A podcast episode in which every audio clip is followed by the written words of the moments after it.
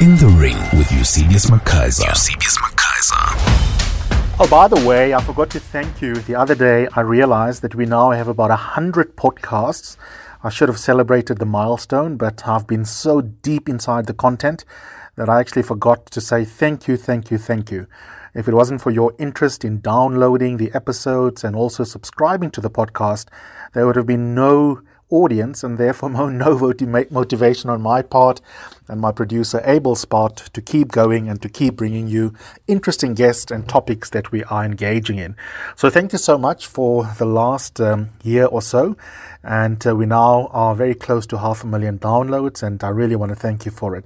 While we're at it, let me also just explain so many of you who are generous to a fault in terms of following my content when it comes to the audio journalism element that is podcasting. Keep asking me for the links whenever I write on Twitter or put on Instagram a preview of what is coming in the next episode. Uh, guys, if I can be so bold as to slightly challenge you, even though I'm at the same time a servant who is beholden to your loyalty, please simply become a subscriber. Then you don't have to nag the podcaster for a link because if you are a subscriber, I myself subscribe to many local podcasts, international ones, then the next time you go on your favorite podcast, platform, there will automatically be some sort of depending on what the platform pod, uh, the platform is, there'll be some mechanism there that alerts you to a new episode for every podcast that you subscribe to, or you might get an automatic um, alert. For example, one of my favorite podcasts locally is Peter Bruce, my colleague at Arena Holdings, and um, I never miss an episode. Internationally, um, I follow the New Yorker podcast hour, and um, you know, and, and, many others in between. So please, please, please subscribe. Be that as it may, let go on, let's get on with this edition. I wanted to alert you to a new book that is out. It probably will be on the bookshelves, uh, if not now, over the next seven days or so. I've seen some excitement around it on social media and it is a book entitled Manifesto by Songezo Zibi. Now, many of you will know him as someone who is very involved in South African journalism, also in South African corporates, in the mining sector, banking sector, and of course, he's now at Rivonia Circle, which he is a co founder of, and they are a civil society organization, not for profit, and one that is really determined to directly get involved in engaging the important social and political issues of the day rather than simply bitching and moaning from the side. And that is really the context also for Songezo's um, second book, which is Manifesto. I finished it um, today, this morning, earlier this day, and um, I thoroughly enjoyed it. I really found it a page turner and the best um, sort of way I can describe it is to say that this is a book that is a challenge to particularly the type of person, and I'm stereotyping you, that probably listens to me. The type of person who might read the Sunday Times or the business day that he used to be an editor of, and the financial mail that he used to write for often, and he's still a columnist in our stable as well. And he calls us broadly the professional class or the middle class. And this is a book that, although it is about the state of the nation, is ultimately a call to the professional class to get involved in politics. So there's a couple of things I want to do. I want to describe what the book does. I want to summarize as best I can the main contours, and then I want to give you my opinion. I can't do it all justice. You've got to buy the book, read it for yourself. There's too much detail um, for me to be able to engage in just one summary. This is really just an affirmation of the work that Songezo has done, uh, which is why I am recording this as a sort of ode to his excellence. But also, um, you can find my written book review, which is a far lengthier one than what I will do in this little shout out. Um, on timeslive.co.za. It's today is Thursday. It will either be up this evening, alternatively tomorrow, Friday, on timeslive.co.za. Okay, so what is the book about? Manifesto starts off by saying, look, it is easy to bitch and moan about the ANC in government, and for good reason. They have really messed up the country. And the data speaks for itself, and that's apart from our from each of our individual direct experiences. You know, whether we talk about almost half of the population not employed, whether we talk about the projections for GDP growth over the next three years, which is going to be on average under 2% growth per annum, when in fact we need to be growing sustainably at least around 5.5, if not 6% or more, to have a real chance to deal deep levels of asset and income inequality and high levels of um, poverty a death blow. So we are in enormous trouble. And that's not even to add to the other obvious elements, the ways in which the state had been repurposed for capture under the Zuma years, but quite frankly, Zuma shouldn't be isolated as an exception to the ANC predation. It really started soon after 1994. You will remember, even in the first ANC um, government, when the first major moral stain on the ANC in government was probably the arms deal. And that led to people like Andrew Feinstein having to resign in order to keep their integrity intact because they were told to not ask awkward questions on SCOPA, which is the subcommittee that was doing important oversight work over the executive. So basically, when all is said and done, the case proves itself against the ANC, and we need to overcome says Songezo, and I think this is uncontroversial.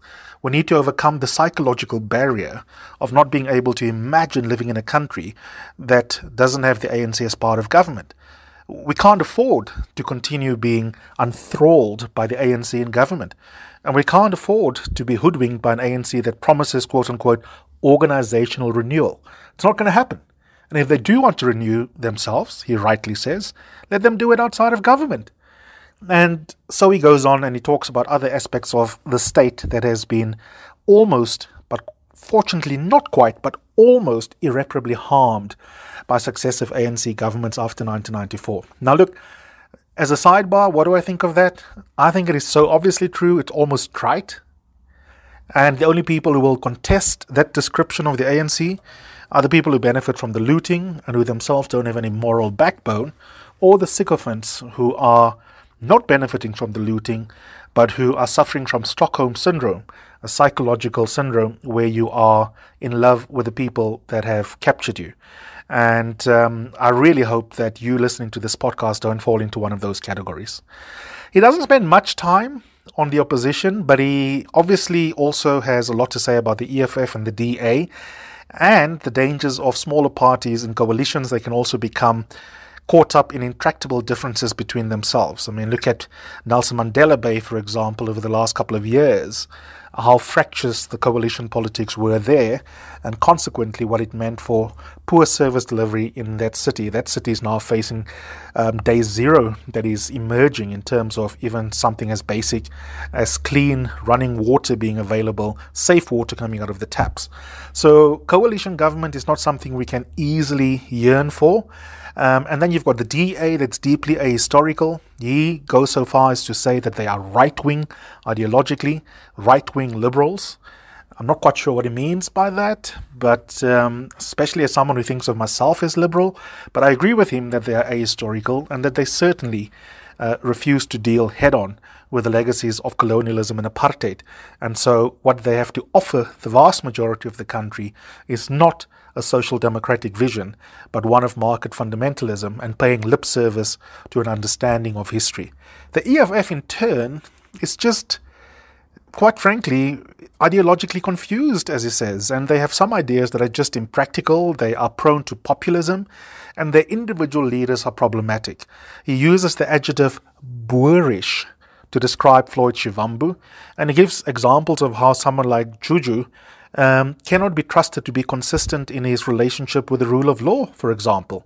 And that characterization of the leadership suggests that they too aren't an obvious safe alternative for a rational thinking person who wants to divorce the ANC.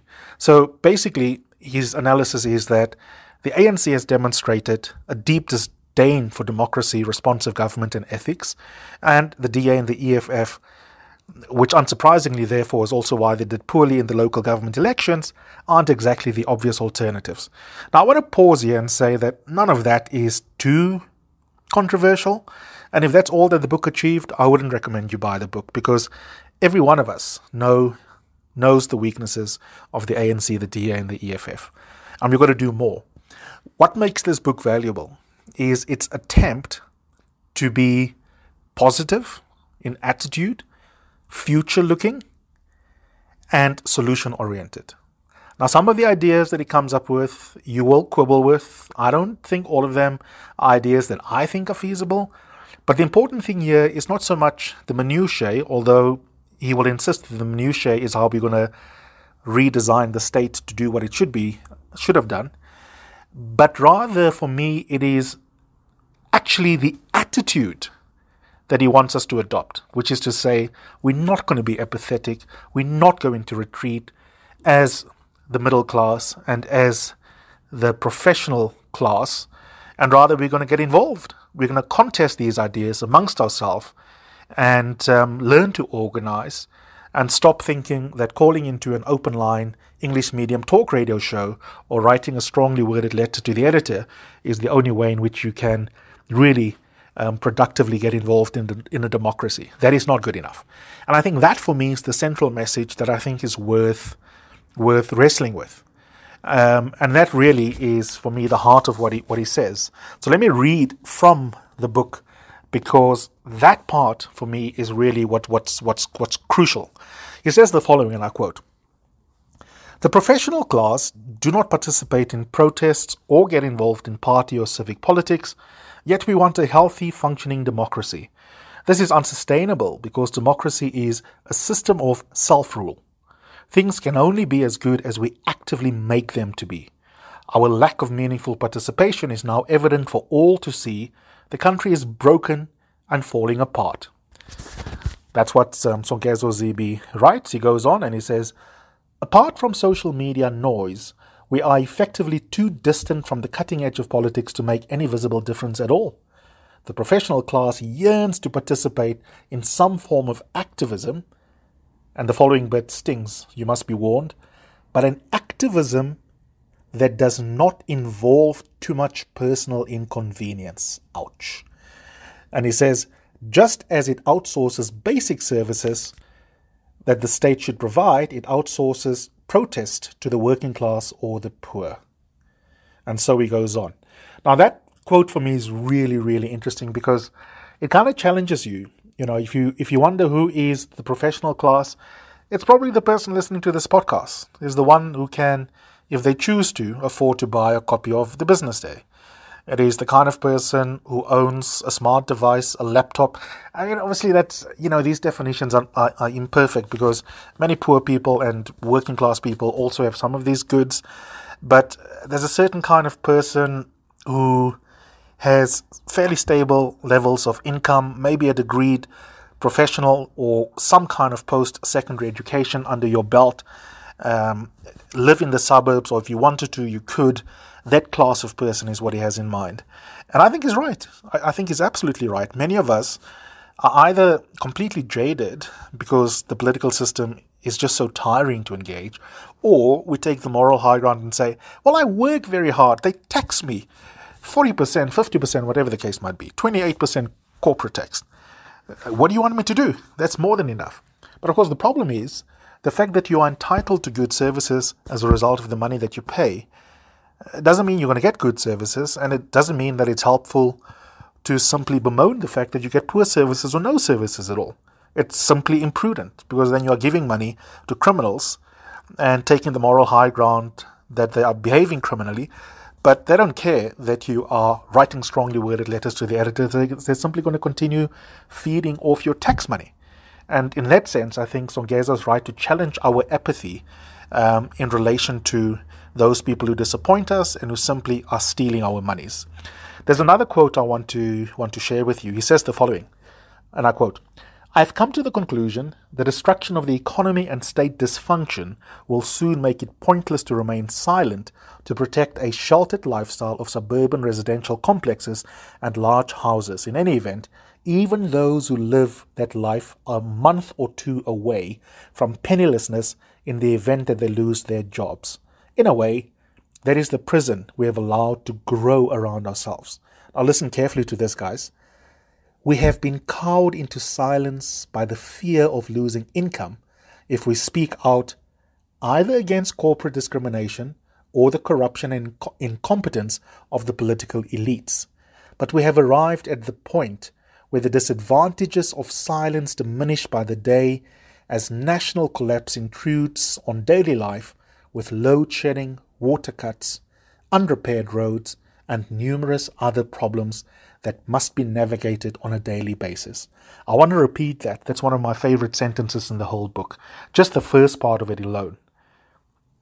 But we have arrived at the point where the advantages of silence diminish by the day as national collapse intrudes. Dot, dot, dot.